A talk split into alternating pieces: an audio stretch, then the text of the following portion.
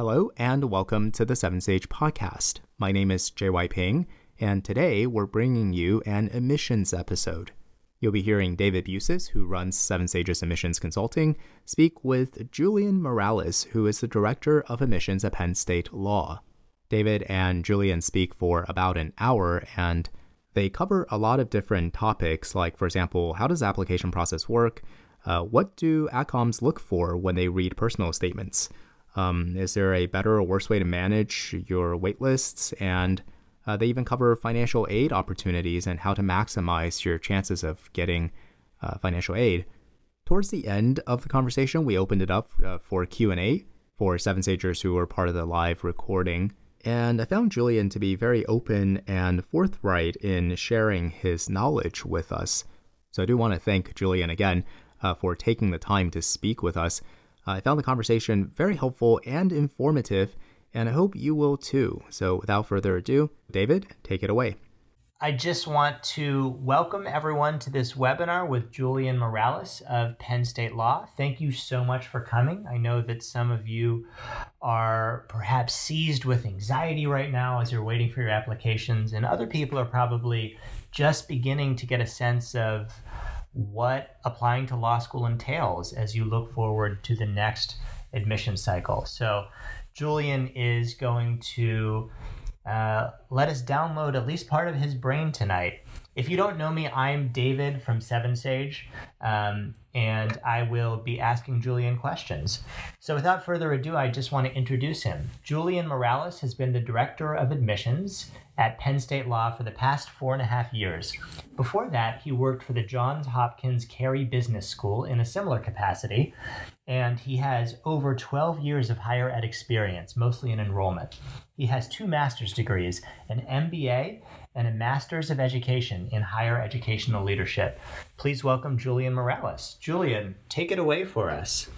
Thank you, David. I appreciate that. And thank you, everybody, for uh, tuning in. I'm really uh, excited to be chatting with you. And I think the goal of this is for me to share a little bit about Penn State law and, and what we have to offer and then of course you know get into more specific questions i, I really enjoy the q&a part of it because i want to make sure we're getting at everybody's questions uh, we don't have a whole lot of time so i want to make sure we're talking about what's most important to you guys so thank you for taking the time um, i apologize in advance if anything on my end's a little spotty. I'm actually on the road currently in uh, Orlando, Florida, uh, in a hotel. So the internet is not always um, up to par uh, with a lot of these things. So again, I apologize if anything's a little spotty, but please uh, stick with me, bear with me here. So we'll talk a little bit about uh, Penn State Law in University Park, Pennsylvania. We are located on Penn State's largest campus in, in University Park.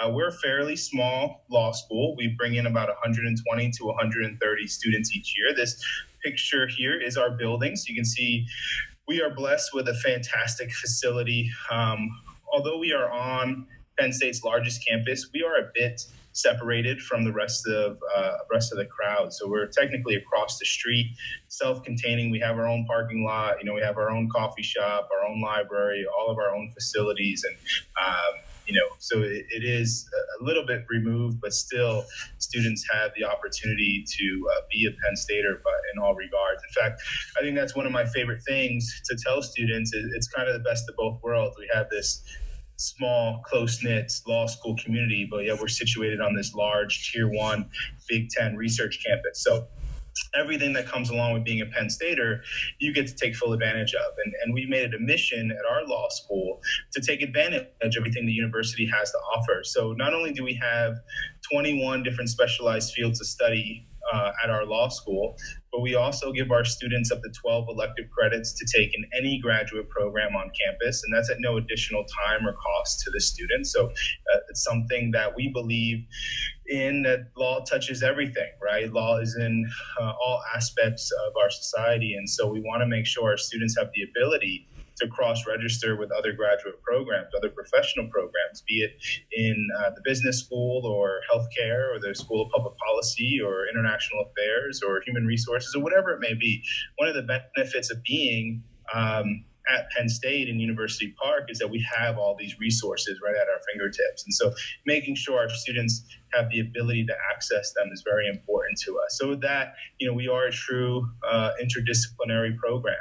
Um, in addition to the credits, we also allow our students to do a dual degree with any graduate program on campus. And I feel like that's something that's fairly unique to Penn State law. I don't think um, there's too many programs out there that have uh, the ability to do that or, have the programs built around that. And so, again, we saw it as a priority. A lot of our students like to have those options available to them. And again, students can do a dual degree with any graduate program at Penn State. Um, you know, talk a little bit about our class profile. I mentioned that uh, we bring in about 120 students each year. Uh, our students are coming from all over the country. Last year's class represented about 25 different states and five uh, foreign countries. Uh, average age of the class is roughly 24 years old. So you are seeing a lot of students take a gap year, maybe two years off. It does not negatively impact your application whatsoever. It's a question I get quite a bit. Uh, what about a gap year? What if I take a gap year? And, and the answer is it's fine. Uh, if you feel that you need a gap year, uh, a lot of times it's recommended to take a gap year. So it does not negatively impact your application whatsoever. Um, also, uh, we represent a, a, wide array of diversity, right? So, not just uh, cultural diversity, but also obviously geographic diversity, uh, educational diversity. You know, we have students that represented. Uh, I think last year's class represented 40 different undergraduate majors. So we have students from, you know, music and theater arts all the way through, you know, mechanical engineering and uh, biochem and all those things and everything in between. So there's obviously no prerequisite credits for law school. Um, and so we welcome uh, that breadth of diversity when it comes to academic majors and programs that uh, take up our, our seats in our school. So it's one of the things that we really like to, um, you know, explore when reviewing applicants. And, and, and that's the other thing, you know, uh, a lot of times moving into the admissions part of it, a lot of times students will ask what is, um, you know most important in the application process. And obviously, of course, we're looking at your academics. Uh, the median LSAT score at, at Penn State as of today is a 159 the median GPA is a 3.58. Um, and so we are looking very closely at that. Now, that's just median scores. So obviously, we have students below that, we have students above that. We don't necessarily set a minimum requirement when it comes to GPA and LSAT, but you can kind of gauge where you're at based on the medians. Um, and you know everybody's unique. So the other part of the application process is your personal statement is your letters of reference is things like that. And so we are practicing a holistic approach to the application process. Uh, we are looking at everything you give us. Uh, we're reading it very closely um, and we're making our decision best we can and finding you know which students we feel will do best in our program um, so there's a lot that goes into it. Our application is currently open. And it will close on March 31st. For those of you that are interested in future terms, our application always becomes available on September 1st. Um, and when we practice again, we practice rolling admission right through March 31st. So um, I feel like I'm I'm speeding out of control here, David. So I want to bring some structure back to it, and why don't we kind of jump into maybe some questions that you would like to start with, and then that way that can maybe get me a little back on track. Oh, sure. Okay. I think first of all, I want to clear something up. Can you help us uh, distinguish between the two Penn State laws? Yeah. So I, I, I, figured that question would be brought up. I'm glad we're going to tackle it early. So, one thing uh, when exploring law schools at Penn State, uh, there's actually technically two law schools under the Penn State umbrella. So if you think of Penn State, the Pennsylvania State University, it's this big, you know, uh, umbrella institution in which under that umbrella there's 15 Commonwealth campuses that serve undergraduate and graduate populations. Uh, there's a medical school. There's obviously uh, professional programs like MBA and law school, et cetera. So um, for the law school, we have two. Um, we are Penn State Law. We are located in University Park again, which is in uh, which is Penn State's largest campus. The other law school is Penn State Dickinson Law. They're located in Carlisle, Pennsylvania, which is about about two and a half hours, or not two and a half, about two hours away from where we are located. Um, you know, the truth of the matter is, I don't know much about Dickinson. Uh, we are two completely separate ABA accredited law schools, and kind of give you the quick and dirty history on the law schools. Back in the mid 90s or so, way before my time, of course, uh, Penn State decided that they wanted to um, have a law school. And they had two choices, really. They could either acquire a law school that exists that had ABA accreditation, or they can go ahead and start their own and kind of go through the process. And so they decided to go the, the first route there and acquire Dickinson Law, which was a standalone law school located in Carlisle, Pennsylvania. Um, and for the longest time, the schools operated as one law school with two separate campuses.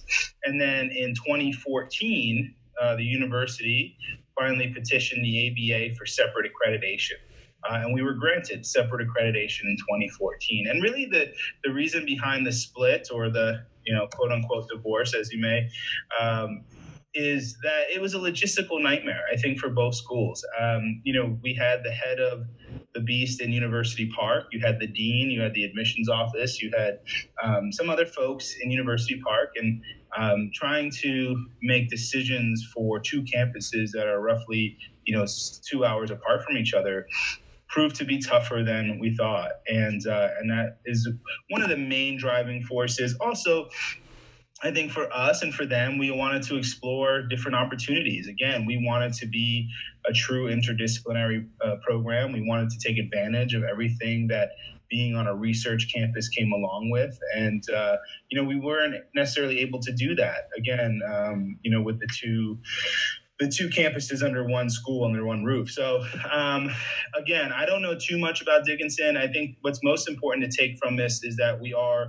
two completely separate law schools, separate application process, separate scholarship opportunities, separate academic programs. If you are interested in both, it's worth exploring both and making sure. I will say though that once students kind of visit one or, or the other or both, they kind of clearly understand which one is best for them. Uh, we're fairly different, especially uh, campus wise and things like that. And so, um, so yeah, I mean, Penn State is a little bit confusing. I, I totally get it, um, but unfortunately, I don't know too much uh, more about them. Uh, only about us. Got it. Thanks, Julian. Um, can you tell us a little bit more about your review process? So, you know, if I submit my application on LSAC and it goes through the internet and it winds up somehow in your office, who looks at it? Does it go to a faculty committee? Are you the one making these decisions? Yeah. Um, we'd love so, to just get some insight. Yeah, yeah, that's a great question. Yep. So, you know, obviously, first and foremost, everybody's applying to law school through the LSAC website. So I think that's important for those of you that may be just starting out. You're not actually applying through any of our websites directly. Now, we have links on our websites that will redirect you to lsac.org where you'll actually submit your stuff. And so if you go through that process and you're a little confused, don't worry, you're on the right you're on the right path. Um, you're submitting through lsac.org. So yeah, I mean, what happens is basically you have to submit all your materials to LSAC. So you're talking about all of your transcripts, all of your transcripts. So even if you took uh, college credits as a high school senior, you have to make sure you get those transcripts and send them to LSAC. Uh, what happens then is LSAC then produces a CAS report, a credential uh, assembly service report, uh, which you have to pay for. Um, so that's something that is an added cost, um, but it is required by pretty much every law school. And what the CAS report does is it basically packages up all of your materials nice and neatly for all of the law schools. It provides a cover page that has your cumulative uh, GPA, it has your major GPA, it has all of your LSAT scores, it has where you're from, um, you know, letters of rec, all that stuff is included there. And so that takes some time. Um, so, but from the time we receive the completed application, we make it a goal to review every applicant um, and have a decision out uh, four to six weeks from the time we receive the completed application the application goes through a couple things. Um, you know, we do have multiple readers that take a look at each application. Uh, there are checks and balances along the way we do have an admissions committee um, that is made up of myself, the dean of admissions and select faculty members, and it rotates every year. Um, and we meet weekly to discuss applicants and uh, and and you know they're fit for the program and stuff like that. So yes, there are multiple checkpoints. Um, you know, at times it can be time consuming, but we want to make sure we're doing our due diligence. We feel that we, uh, you guys, deserve that. I mean, you spend a lot of time and exert a lot of effort in uh, putting these things together for us. So the least we can do is make sure that we're taking our time with it, doing the best we can. And and like I said, we practice a holistic approach. So we want to make sure we're reading everything you give us, um, all the addendums, all the letters of rec, your personal statement, which obviously is a big part of your application. All those things are important to us. And so we're, we're taking our time, but also again trying to respect the applicant's time and, in, turning these applications around as quickly as possible. So again, it can take up to four to six weeks. Um, you know, we make it a goal in our office, especially around this time because we're getting close to the deadline. Um, to try to turn these around a lot quicker. So, you know, we increase our committee meetings, uh, we re- increase the amount of times we uh, release decisions. So traditionally we do it once a week. So in March, towards the end here, we'll do it twice a week. Um, so we, we try to speed it up a little bit, but I want everybody to be certain that uh, you know we are doing our due diligence with each and every application we receive. Julian, when you're reading a personal statement, what's mm-hmm. most important to you? The quality of the writing, the motivation of the applicant, or something else? Or does it just depend? Yeah, it, it, depends, you know, but I, I always say this, and I believe this. Now, um, you know, we're all human, right? So if you talk to somebody different, they might disagree with what I say. Um, but I, I, I, think this to be true about the personal statement. I, I think the personal statement serves two purposes. First and foremost, and, and to me, most importantly, it's a writing sample, right? It is one of the only writing samples we have of you, right? Uh, in, in theory, this should be a polished, uh, piece of academic writing, right? And so, and what I mean by that, obviously, you're not producing a research paper or anything like that, but you know, there shouldn't there shouldn't be any typos. There should not be any inconsistencies. Uh, you know, personal statement should be clear, concise, and to the point. And so, for me, I think most importantly, it's how it's written right? Because uh, that is what you're going to be doing a lot of in law school is writing and, communicating your thoughts on paper. How effective are you in doing that? And so, to me, I think, David, that's first and foremost. The, the content, and I don't want to downplay the content because it is important but the content to me is almost secondary right it's subjective what, what i think makes a good personal statement what resonates with me might not resonate with the next person um, but no one could ever argue with how it's written, right? Someone might say, well, um, you know, I can't relate to that, but it's written very well. I understand what they're saying. I get it. Um, I know why they want to go to law school. I know why this is important to them.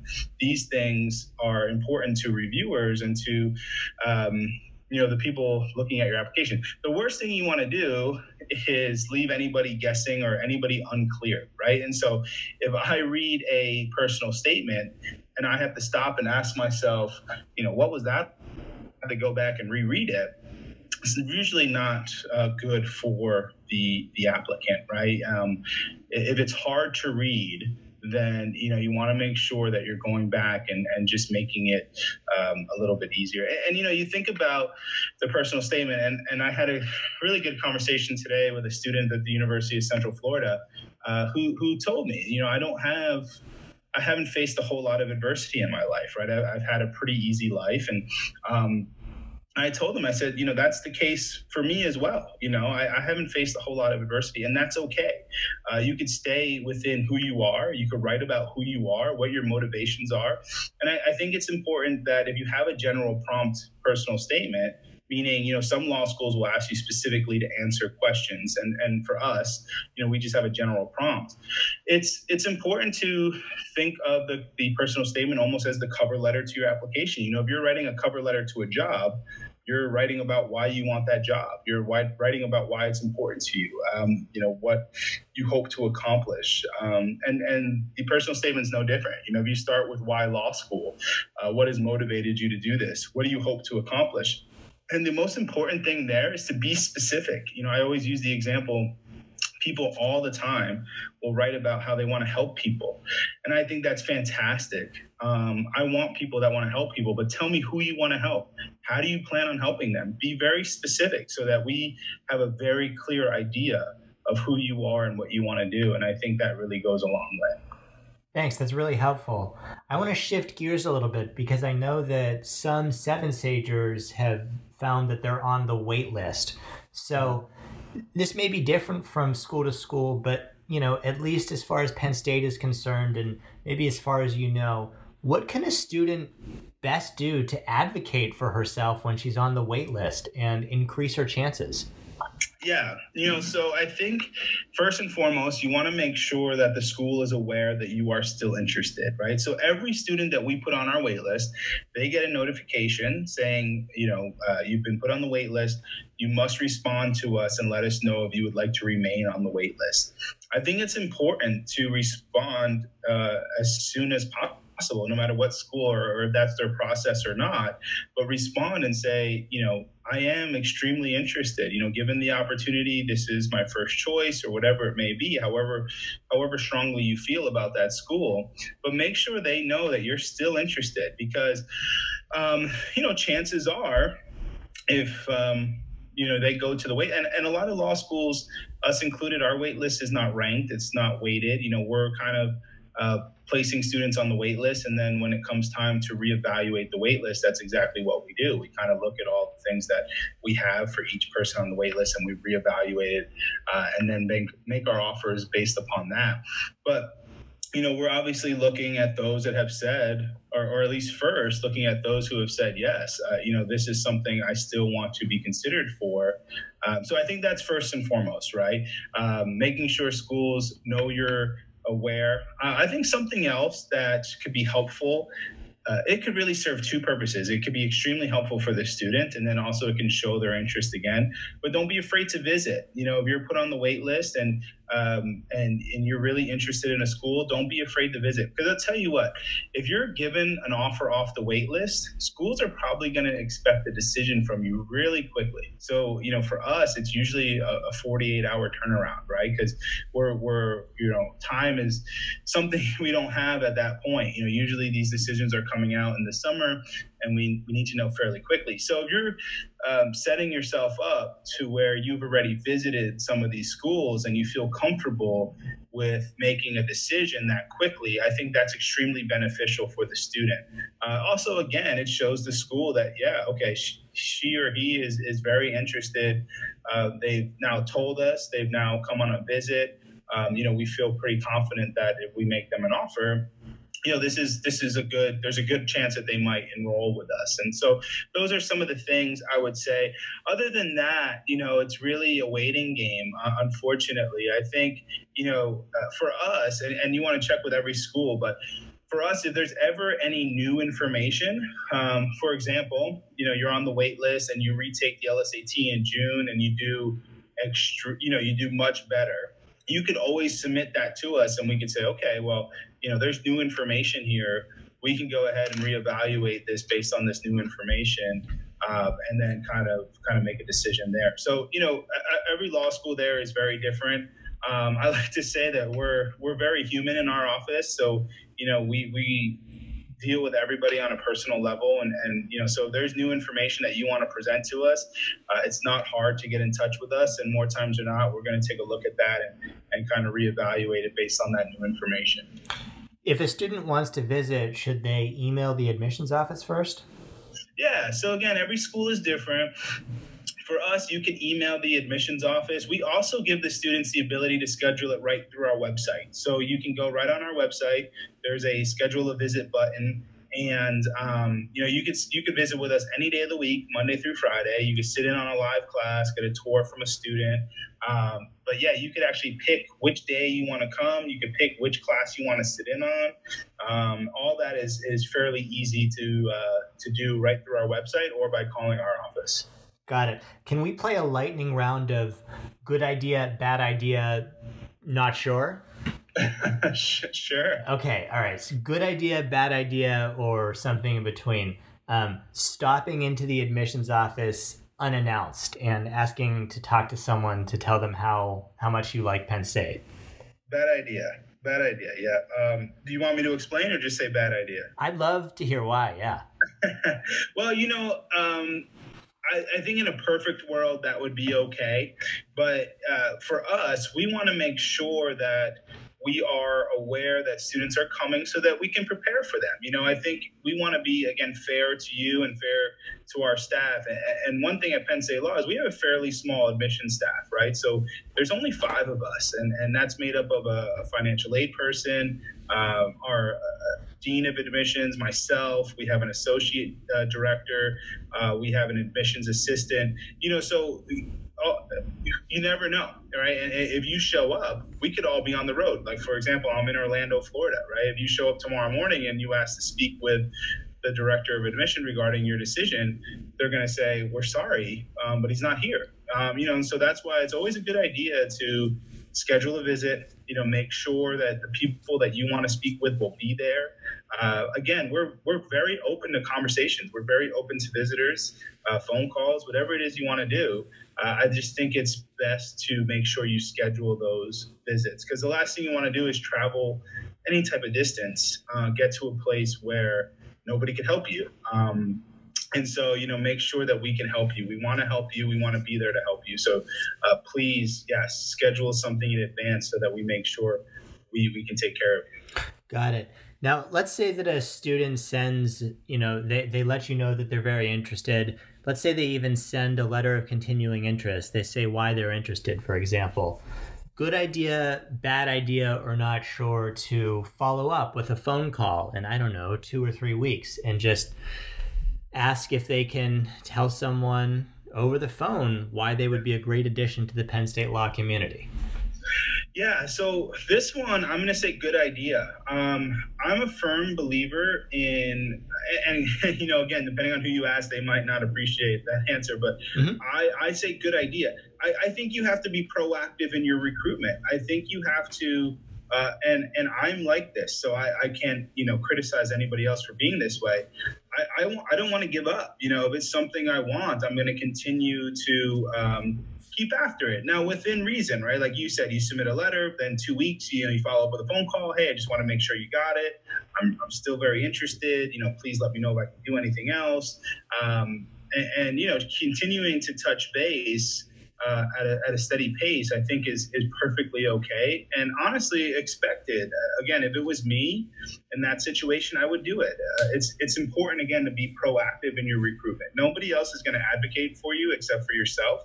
Uh, obviously, you know you have spokespeople in the committee room, and but the more we know about you, obviously the better we can advocate for you. You know, the better we can speak to who you are and, and what you want to do and, and why you're interested, you know. So uh, it makes it a lot easier for us to say, oh, yeah, I know David. He's great. You know, he calls all the time. Uh, we have great conversations. I think he would be a great fit. You know, let's let's make him an offer. Let's give him a call and, and make him an offer. So, yeah, I think it's a good idea again, you want to pace it, you want to spread spread it out. You don't want to call every single day. Uh, that's not going to get you anywhere. But uh, but definitely, you know, checking in every so often is is perfectly okay. Thanks. That's very helpful. Um, so can we shift gears again and talk a little bit about financial aid? Sure. Yeah. Okay. So I'm just going to give it to you first, Julian. How can students afford a law school education? Yeah, absolutely. So I, I think again Obviously, this varies from law school to law school. But I, I, think in the last couple of years, what you've seen is this shift for, I would say, a lot of the schools outside, ranked outside of the top 14, right? Uh, maybe even some schools in the top 14, depending upon what type of student you are. Uh, it's become very competitive as applications have gotten fewer and far between. You know, obviously, law schools have to compete for the best students out there. So it's actually a good time financially to go to law school. If you've done well as an undergrad, uh, if you've performed well on your LSAT, um, there's actually a lot of money out there that to be had, right? And so for us personally, um, in my four and a half years, I don't know anybody who has paid the full sticker price to go to Penn State Law. Uh, in fact, last year, 90% or more of our students have received some type of financial aid. Um, more than 50% of the class has received uh, 50% tuition scholarships or higher. Um, so again, we've been very, very generous with our our scholarships and our need-based aid, and, and we do have both. We have merit-based aid, which is based upon your application, and then we have need-based aid, which is based upon your FAFSA. It's based upon um, how you've demonstrated need to our financial aid office, and, and what we have is an application for, for need-based grants uh, that is housed through the law school. So you actually have to fill out the FAFSA and that in order to be considered. So um, you know so again i think it's very intimidating when you look at the websites or you walk around um, these law school fairs and you see $50,000 a year or $60,000 a year. But rest assured, I, I think, and, and again, you have to, once you start applying to schools, don't let it intimidate you. If you feel that you have the credentials to get into certain schools that you're targeting, apply. Uh, you never know what's going to happen. A lot of us offer fee waivers, application fee waivers. Um, you never know what that scholarship is going to look like. And so it's best to apply, get all the information, gather all the information, and then kind of make your decision based on that. You know, something else to consider when tossing around the finances is total cost of attendance, right? So not just tuition.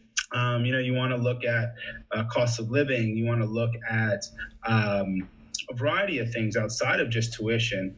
Now, for us at Penn State Law, you go to our website and the total cost of attendance is crazy. Like, even if I look at it, I'd be like, there's no way it costs that much to live in State College, Pennsylvania, right?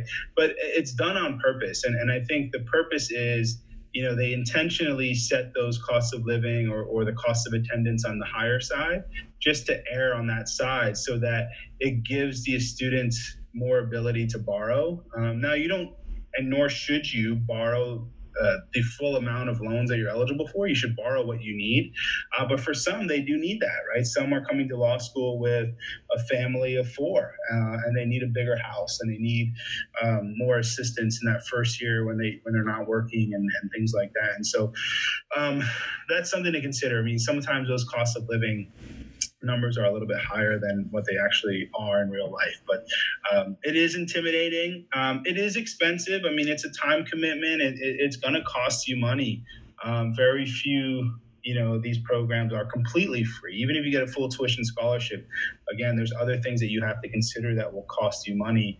Um, but uh, but again, I think the sticker price and the actual cost are two totally different things, uh, and it's worth exploring. I don't think you should rule anybody out based on what you see on a website. It, it's worth you know, uh, or even calling a law school and speaking with someone like myself. I, you know, if you call me and you tell me, hey, this is my LSAT score, this is my GPA what do you think my chances are and what do you think about scholarship? I'll, I'll, be completely honest with you. You know obviously i can't promise anything based upon um, you know not seeing your completed application but i'll be completely honest with you. You know i'll say students that are scoring in this range and have this gpa are, are receiving this much financial aid. Um, you know that's something that we do we don't have any problems with doing that and, and making you aware of you know where you stand with us so i think it's worth exploring i think you know um, it is intimidating but you should definitely still proceed um, to find out what the actual cost is uh, at each law school you're interested in.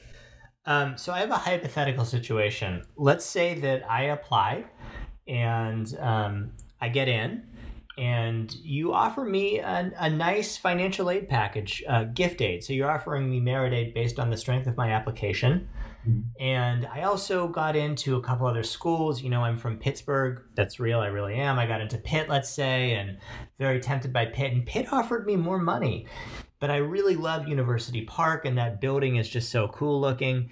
Can mm. I ask you for more merit aid? And if so, how? Yeah, absolutely. I, I think, again, um, we're all human, right? I think to some regard, we expect it. Um, I'm always open to having that conversation. I, I want to make sure everybody knows that, you know, I want to take that uh, pressure side out of the admissions process, and I, I just want to be a person that you can speak to, right? And and so we have a formal process for that. Um, and and what we do is, if you call me and you say, "Hey, I, same thing, same you know, take that scenario," and I'll say, "Well, David, you know, what I need you to do is put it in writing. You know, shoot me an email, uh, and then attached to the email, we'll ask, and this is pretty common." But we'll ask for those competing offers, right? So we'll ask to see the letter from Pitt. We'll ask to see the letter from whichever other law school.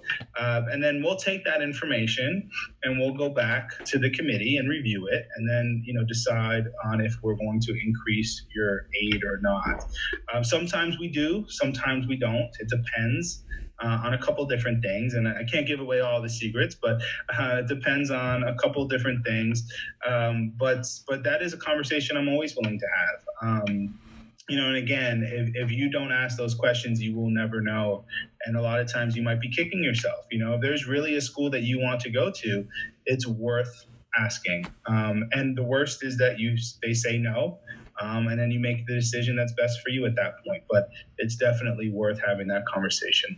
Great, thank you so much. Let's open it up to some questions from our students now.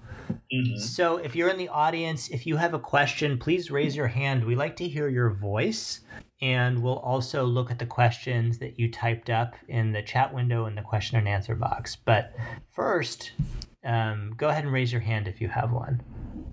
Hello, Jonah. Hey, how's it going, David? Good. How are you? Hey, I'm doing good. Thank you. Hi, Mr. Morales. How are you doing today? I'm well, Jonah. Thanks for asking. First off, welcome to Florida. I'm out of Pensacola, Florida, so I know in Orlando it has to be a little bit chilly as well. Man, it was it was 30 degrees here on Tuesday with a wind chill. I thought I was back in Pennsylvania. Yeah, it's uh, we wear our, our big winter coats down here for that. That's the coldest it gets. But uh, I, I actually had a question about uh, the admission process in general. So I'm a first generation law student, a potential law student, and I'm learning a lot of this as I go through a lot of the webinars that David puts on through 7Sage. I'm scheduled for my LSAT on March 30th, and I'm planning on taking it again because a lot of the admissions places that I talk with recommend taking at least twice. Um, I've got a list of schools that I want to uh, are interested in, and a lot of the uh, the issues that I'm, I'm, married, so a lot of the issues that I'm potentially seeing happen are relocating myself and my family. So I've been uh, thinking about reaching out to schools, admissions offices, and saying, "Hey, I'm interested in this school. Do you mind uh, if we talk a little bit about it?" Now I don't have my LSAT score yet. I have my GPA. I don't want to waste their time in talk and talking with me about potentially going there because obviously I don't have an LSAT. But just reaching out and having a conversation with somebody in admissions office help establish a rapport and will it help me out later on in the admissions process that I've been reaching out even before we started the application process? Yeah, Jonah, that's a great question, and, and I think again, um, I, I I believe in it. I'll tell you over and over again. It's important to be proactive in your recruitment. It, it's you know, I can't speak for every admissions office out there, but I could speak for ours. Um, I I have honestly probably two or three, maybe four informational phone calls scheduled every day. Right, every web contact that comes through our website, I extend an offer to them, um, no matter which which um, stage of the process they're in. I extend an offer for a phone call, a 30 minute phone call, uh, informational phone call. I've spoken with freshmen in college. I've spe- I've spoken with, you know, people that have been out for 15 years, looking to get back into it, not really sure where to get started. Um, Yes, I think it, it builds a rapport. Listen, I'm the one who's reviewing your application, right? And, and if I look at that and say, I remember Jonah, you know, I remember him at, at the uh, 7Sage uh, webinar and then talking on the phone with him. And I, I, go back to our little database where I take my notes and I say, oh, yeah, you know, he's married, he's relocating his family, all that stuff. Um, yeah, obviously, it, it, definitely helps. Now, obviously, we're, we're looking at that in. Um, conjunction with the rest of your application and all those things. But anytime you get a chance to have some face to face or uh, have that one on one with an admissions officer, especially those that are going to be reviewing those applications, um, you know, I think it's a bonus. Uh, I take it even a step further, Jonah. I, I always tell our processing team, hey, um, if, if these applications come across, send them to me because I want to be the one to review them. Because um, oftentimes I want to be the one who calls you and, and, and says, you know, congratulations. And, you know, uh, we started this you know, a lot of times I've I've started with students that I've spoken with four years ago, and now you know they're first year students at Penn State or second year students at Penn State, and and it, it's really uh, amazing. So I, I say yes, I say go for it. Again, I, I can't speak for every admissions officer in the country. Uh, for us, at least, we welcome it. I welcome it. Um, anytime you know you need help, we want to be the ones to help you. So uh, I would say reach out and, and see if uh, you can get on the horn with a couple of these places.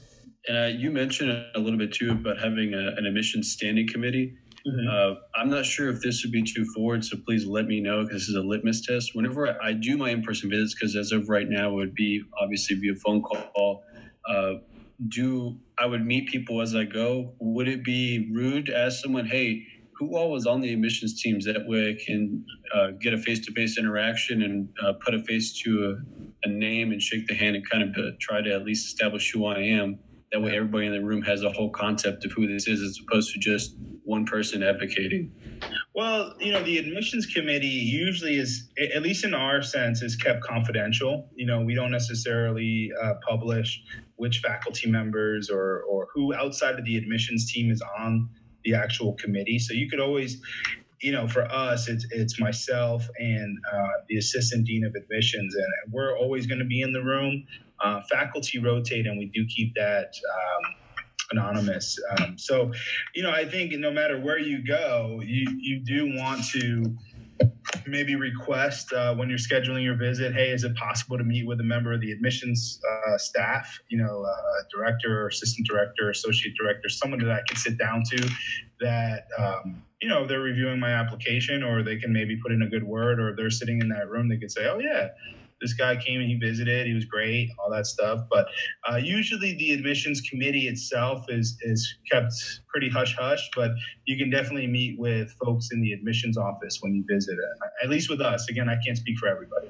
I get the I get the idea from what you're saying and a lot of the stuff about your presentation that being as straightforward as possible is more helpful than being shy in the Yeah. entire process. Yeah. Absolutely, absolutely. I mean, again, you gotta you gotta do it yourself, right? You gotta be proactive. You gotta lay it out there for people, and and being real, being you know human, um, you know, helps to build that relationship on, on both ends. You know, obviously, we're recruiting you just as much as you're recruiting us. It's, it's always funny when students get that acceptance and it kind of flip flops, right? And we're chasing them and, and, and all that stuff. And uh, I, I enjoy all aspects of it because, uh, you know, at that point, hopefully I have a relationship with the students that I've been working with. But, but yeah, straightforward, you know, we're, we're humans, right? Um, you know, one thing I've learned working with attorneys, they like it to be clear, concise, and to the point, right? And so making sure that uh, you can deliver your messages, obviously in a friendly, friendly way, but uh,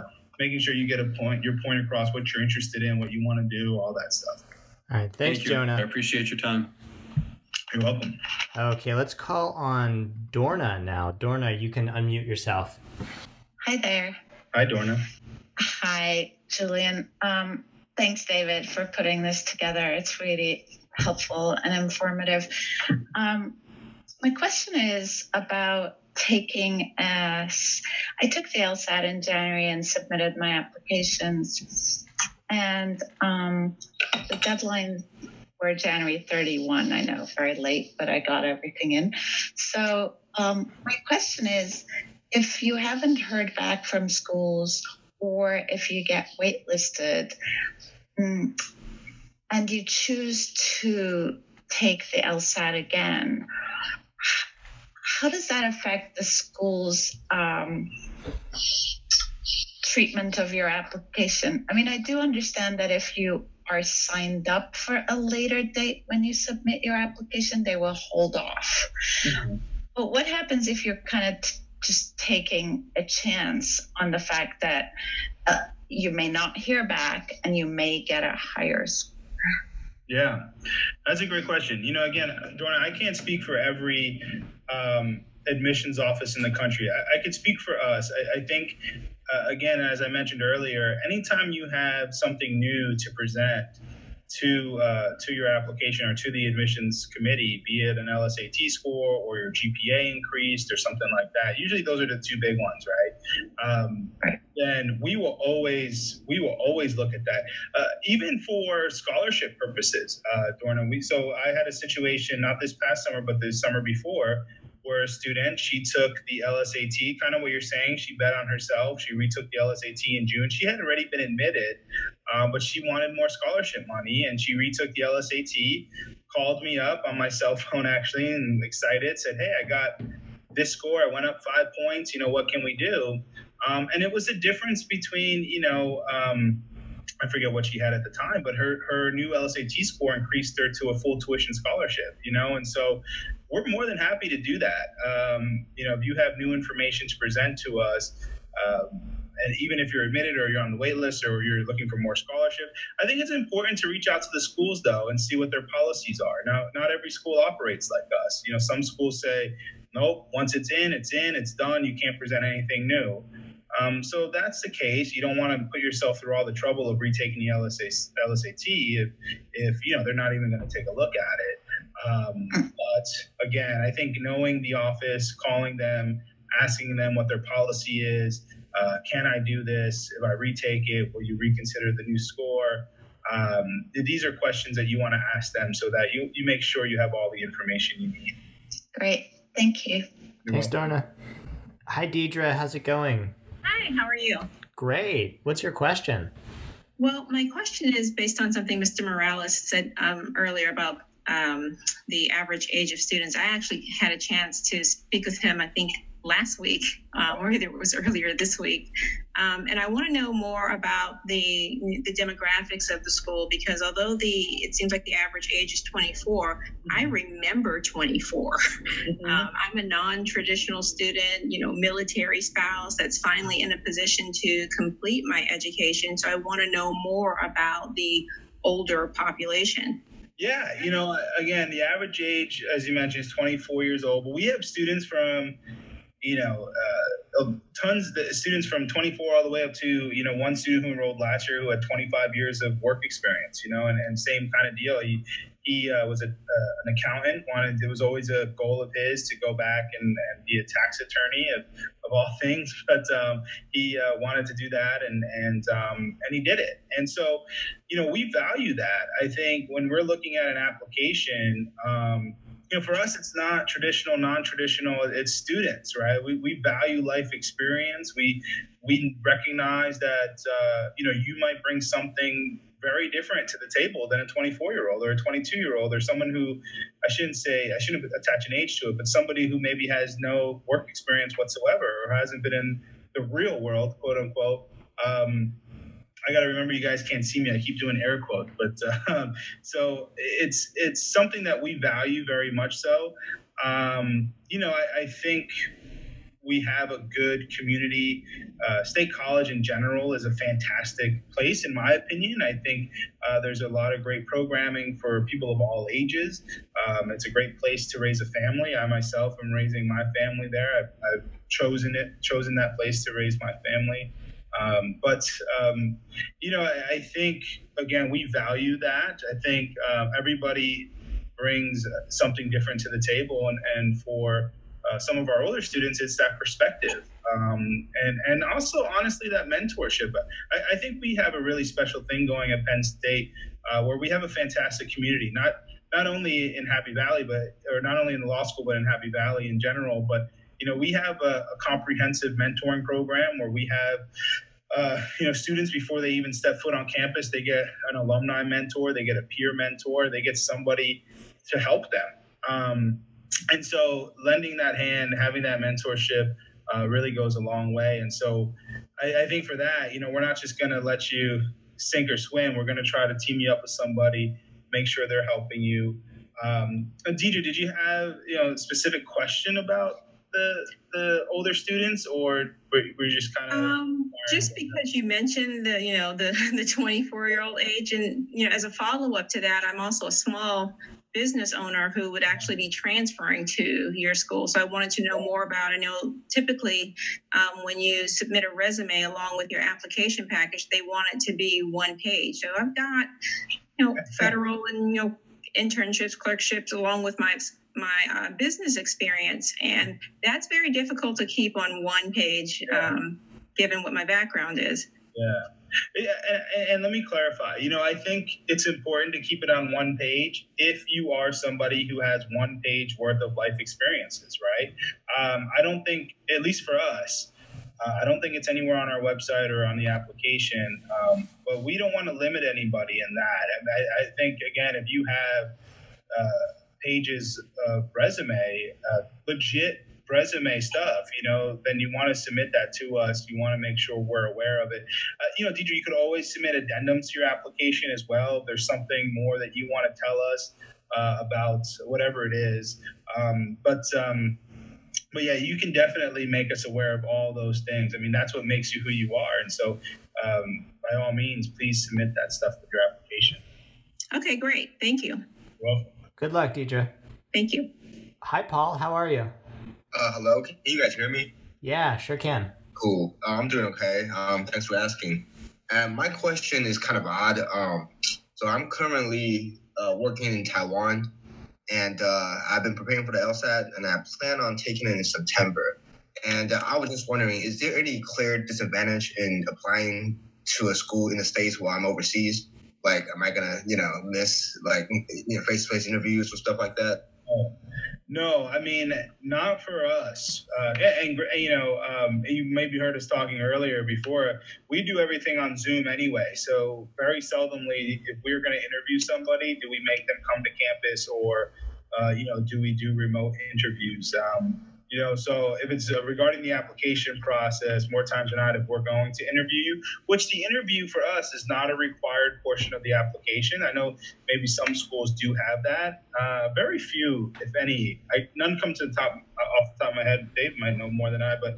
Um, no, I don't think you're going to miss out on anything. I don't think there's any clear disadvantage. Now, the only disadvantage I would foresee is is actually visiting law schools or, or getting a feel for law schools or um, you know there's only so much you can do via the website. But uh, obviously you know that, that is what it is right? Um, you're in taiwan you can't necessarily make it. So i think attending things like this um, earlier i was saying before we started you know i personally do uh, online student panels. I do online career service stuff. I do online information sessions specifically, Paul, for students that can't make it to campus because I want to make sure everybody has all the information they need in order to make the best decision for themselves. So, no matter where you're looking, I would encourage you to look into their online educational series and see if um, there's potential to speak with students or uh, speak with the career service team or the financial aid department or whatever it is. But no, I think there's no disadvantage during the application process itself. All right. Okay, thank you. So as long as I reach out, I'm fine. Thank you so much. You're welcome. Good luck, Paul. I'm going to take a question that somebody typed. Hello, I was wondering if you would be able to share how the admission board views applicants who are reverse splitters, low GPA, high LSAT score, and for applicants who have taken the LSAT more than once does this have a lot of weight on the application? Um, it's a great question. You know, so let me start by asking the uh, the last part first. Um, so at Penn State Law, and I, I, think for the most part, almost every law school is going to take your highest LSAT score that you provide to us. Um, and so if you have a 155 and a 159, you know, we're going to look at the, we, we can see all of your test scores, but we're going to take the highest score for the review process. The only uh, instance where I would say would warrant a explanation would be if you took the LSAT once, did not do so well, took it the second time, and you did extraordinarily better. I'm talking like a 10 point increase or, or higher, right?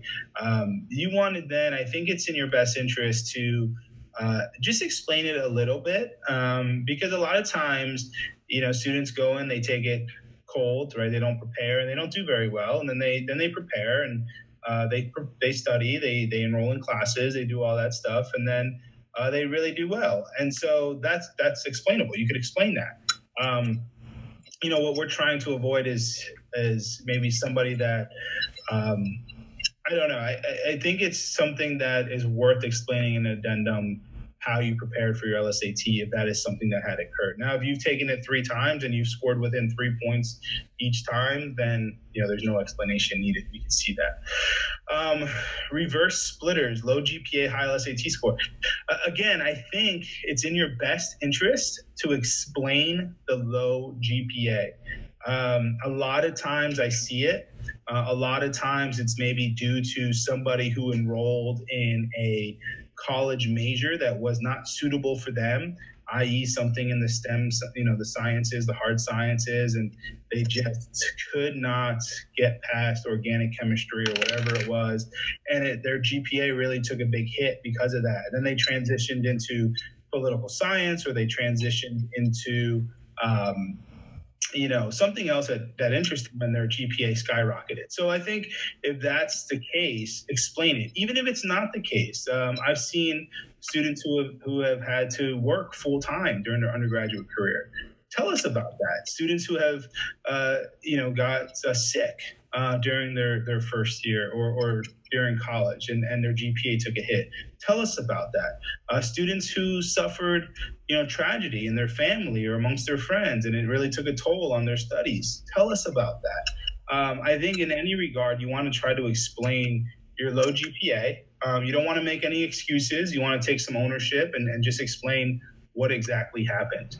Uh, but we will look at this. Uh, you know, um, you know, we will have a serious discussion about it. Um, you know, I think a low GPA is something that worries a lot of faculty members because, you know, they want to make sure that you're going to show up and do the work. I think that's a big part of it. Um, and so if you can explain it, if you can give some context around it, I think it's very helpful. Unfortunately, we probably only have time for one more question, and I'm going to ask Belinda to unmute yourself. Hello, can you hear me? Yeah, we can. Oh, okay, first I just want to thank uh, uh, you, David, and the 7Sage team for helping me. Um, it's my personal journey. Um, and also thank you for hosting the webinar. Um, actually, the last point that you made uh, was is very accurate to me, and my, that's what my question is based around. Um, I'm a splitter. I have a really embarrassing low GPA due to a lot of factors such as uh, well, I don't want to do my sob story personal statement here, but sure. there's there's some suicide in my personal family, and um, I really took a, a, hit in my first few years of undergrad. Um, I was wondering if well, I've been focusing a lot of my efforts on solely the LSAT because I know that a really good LSAT can uh, offset some of the issues that a low GPA can um, bring up for me. Um, I'm, I'm relatively young, so that also kind of relates to the other question. Um, I actually am uh, 23, so I might have more time to space, um, I guess, my remaining years on this earth for um, work experience. And do you think that I should try to balance um, or offset the low GPA with trying to get into or build up my work experience with a law related job or focus on my uh, LSAT score because I'm, I'm not, I know you don't know my life, but um, I really have I quit my job to focus on the LSAT, which I know is, is can be good or bad for, depending on the person. Um, mm-hmm. Sorry if I'm ranting. I am not really good at speaking to strangers. That's okay. No, no, that's okay. Um, you know, I, I think I think there's there's two things that, that I would I would say, and, and obviously with, with what brief thing, brief explanation you gave me there, I, I think um, if you are a splitter, right, uh, you know, meaning you're going to have a higher LSAT score and you have the lower GPA. I mean, there's nothing you can do about the GPA at, at this point, right? It is what it is. Um, the only thing that could really help to strengthen that is if you do, uh, you know, score, uh, have an LSAT score uh, amongst the medians or uh, over the medians or something like that. You know, that's one instance where the LSAT can balance the GPA. But again, I think it's important to kind of lay out that that story, uh, Belinda, um, as far as you know what happened and being you know very uh, specific and and and and I think what really the admissions committee is looking for is like reassurance, right? Like, hey she gets it right? She's going to be fine. She's going to be fine. We can admit it. Because you know the, the the thing we're trying to avoid and for everybody out there we're trying to avoid you know we don't want to admit somebody just to admit them if we feel that they're not going to be successful uh, at our law school right? That would be immoral. That would be unethical. You know we don't want to just bring somebody on campus to take their money and then send them packing when they don't do well right we, we don't want to do that um, and so that's why we have these decisions and, or these these processes in place or these these conversations so you want to make sure that you're reassuring um, whoever's reading your application that this is in my past. I, I, feel very confident that I can do this and I want to do this, and this is why I want to do it. Um, now, the work experience part, yeah, I mean, work experience always helps to strengthen an application. It, it, it's not required, right? Like we don't say in the website you have to have. It's not like business school where we say you have to have three to four years experience. Um, but it's something that always helps to strengthen the application. You know, if, if we're sitting there having a conversation and we say, well, you know, she's saying she wants to do all these things. She's worked in a, a law office. Um, she understands what the the day to day of a lawyer is. She she understands what they're doing, how it's done, and she still wants to do it. Okay, well, you know, there's some reassurance there that okay, yeah, she's she's she understands. Uh, she's been around it. She she gets it. So I mean, obviously that could always help. Um, you know, I don't I don't necessarily think you need like five to ten years of it if, law school is what you want to do. But if you want to do an internship or something in the meantime between now and applying to law school, uh, yeah, it's definitely something that could help you. Awesome. Thank you. You're welcome. Thanks, Belinda. Unfortunately, that brings us to 10 o'clock, so we're out of time. Julian, I want to thank you so much for you know pausing and doing this at 9 p.m. after uh, what was probably a very busy day for you, and sharing your wisdom with the 7Sage community. And I also want to thank everyone who came. If you are waiting for a decision and you're feeling tense, I feel for you. I'm sorry, but um, you know, 7Sage has a really great discussion forum full of other people in the same boat. So I hope you uh, find some like-minded people that uh, you know you can share this process with and feel a little bit better about it. Thank you again, everyone, for coming, and especially thanks to you, Julian. Yeah, thank you, David. I appreciate it. I appreciate all of your your time and attention, and hopefully you got something out of it. Uh, I am always available uh, for for conversations offline. Um, David has my contact information. If you want to reach out to him, I'm sure uh, he has my permission to share it. So I'm more than happy to, to help you if I can. Please feel free to reach out. Uh, thanks again, guys. I hope everybody has a great uh, rest of their night. Bye bye. Hi there, it's JY again. Thank you for listening. If you want more content like this, please let us know. You can email us at podcast at 7sage.com with your comments, questions, or suggestions. I do read every single email that we get. And if you enjoyed this podcast, the best way you can let us know is to leave a review on iTunes. We uh, check the reviews pretty obsessively. So if you say something nice about us, we'll definitely read it. Okay, thanks again, and see you next time.